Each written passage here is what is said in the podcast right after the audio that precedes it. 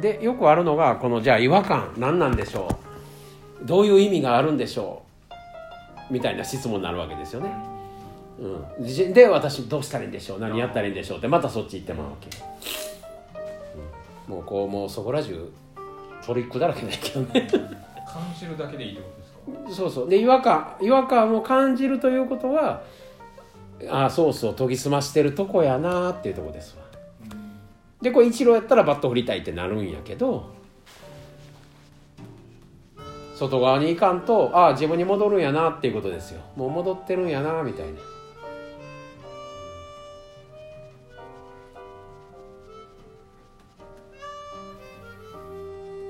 でい一郎やったらこう違和感感じた時点でもうワクワクなっとるわけですよね、うん、でなんでワクワクかって言ったらあほんまの自分がおるってことやからですよ、うん、その感覚を研ぎ澄ましてる自分がおるから違和感を感じてるわけですよね。でこれよくセッションの時言うけどこれ錬金術ですよ。純金を作るために要するに純金を取り出すために錬金術というのはどんどんどん粗雑なものを話していくわけですよ。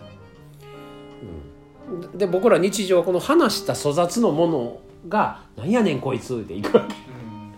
なんでこんなとこひっついとってんみたいな。あねこいつがおったから悪いよ。この粗雑なものがひっついてるからあかんにゃがないと。この純金ある程度純金粗雑なものを取れてるということは純金研ぎ澄まされとるわけですよ。純金に近づいとんのにそっちの純金の方にフォーカスしないで粗雑な方へフォーカスしてるわけです、なんでこんなんひっついとんねん、こんなんひっついとるからお前分からんようになるやんけ。こんなんひっつかんようにするのはどうしたらええねんだからもうひっついてるもん剥がしたんやから剥がしたから違和感って感じてるわけやからね。粗雑なものって分かって剥がしてるわけです。でこっちの純金研ぎ澄まされた純金の方にフォーカスしとったらいいんですよ。違和感って感じたということはあ俺ソース戻ってきたなってことですよ。うんソースに来たなってこそれめっちゃわかりやすいですとそう、うん、で粗雑なものねいらんものの方に行く必要がないってことですね、うん、で僕らはその意味を求めるっていう習性があるんでこれちょっと一時流行ったっすね。あのもうおお花畑スピリチュアルやけどこれ神様これどういう意味があるんでしょうみたいなことですよね。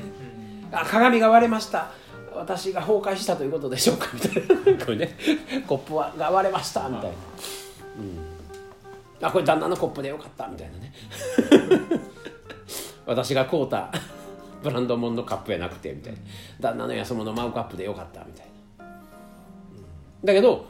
自分が大事にしてたこのヘレンドの何万もする茶器が割れたらもうもうもう自分崩壊したぐらいに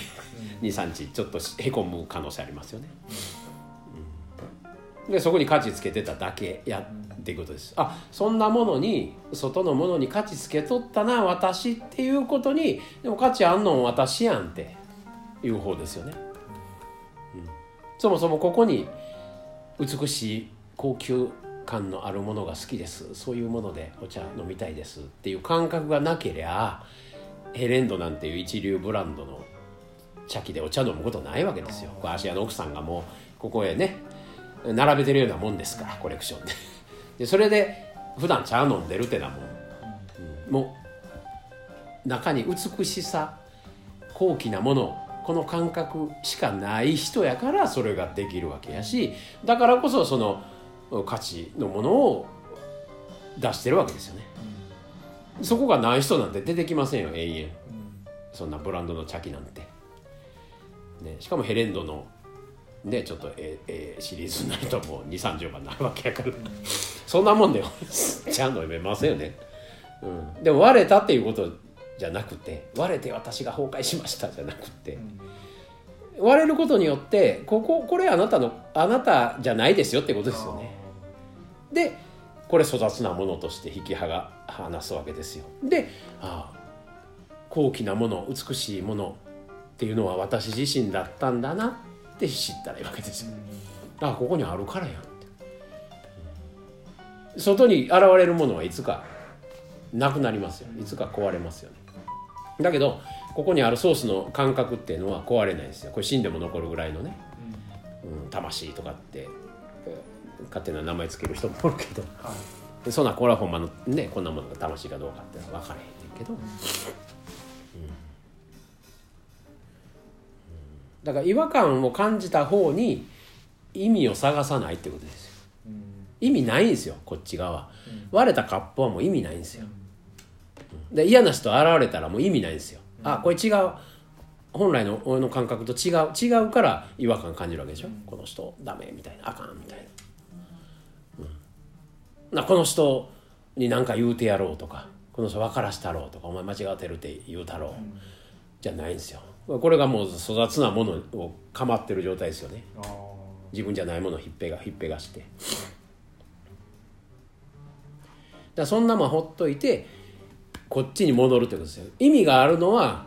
こっちなんですよ。ソースの自分なんですよ。でこれこのここの意味を探すどう探したって言葉にならないもんなんですよね。本質のものって。言葉にできないんですよ。だけど自分の中にあるヒントとしては感覚なんですよ。なんかあるんですよ。なんでか知らんけどこれ惹かれるんですよなんか知らんけどこの人好きなんですよ、だからなんで好きなんですかって聞かれて理由並べたら終わりですよ、理由並べたら嫌いな方も出てきますよ。これ結婚したら絶対あこの人かっこいい人や思ったのに結婚したらめちゃかっこ悪いし、とかね。で絶対かっこ悪い方出てきますよ。黒ひょパターンですけどね。だからそっち意味意味の方行くと裏の意味ついてくるからこの世界では。だからそっち行ったらあかんちこです。わだから常に言葉にできないこっち側のソースの自分におるっていうことだけ。で違和感感じたということはソースの自分を研ぎ澄ましたんですよねっていうことです。より純金になってるんですよねって純金を探し出してますよねっていうとこです、だからこれからももっと研ぎ澄ましていくと今までのコンフォートゾーンやったものがまたコンフォートじゃなってじゃなくなってくるわけですよね。だからソース受けたり僕の話聞いてると、ね、今までサラリーマンせなしゃあないですやん。おやるせなしゃあないですやん。金いりますやん。ぐらいの人がもうめっちゃ嫌ですわみたいな。こんなん私がやることちゃいますわみたいなだなってくるわけでしょ。なんでかってソース飛び澄ましてくるからですよ、うん、だけどこの仕事嫌ですやん。じゃないんですよね、うん、でまあマイク・バクマナスさんが言うてるソースの開発者が言うてるこの過渡期のソース ですけどね、うん。まあ、とりあえずは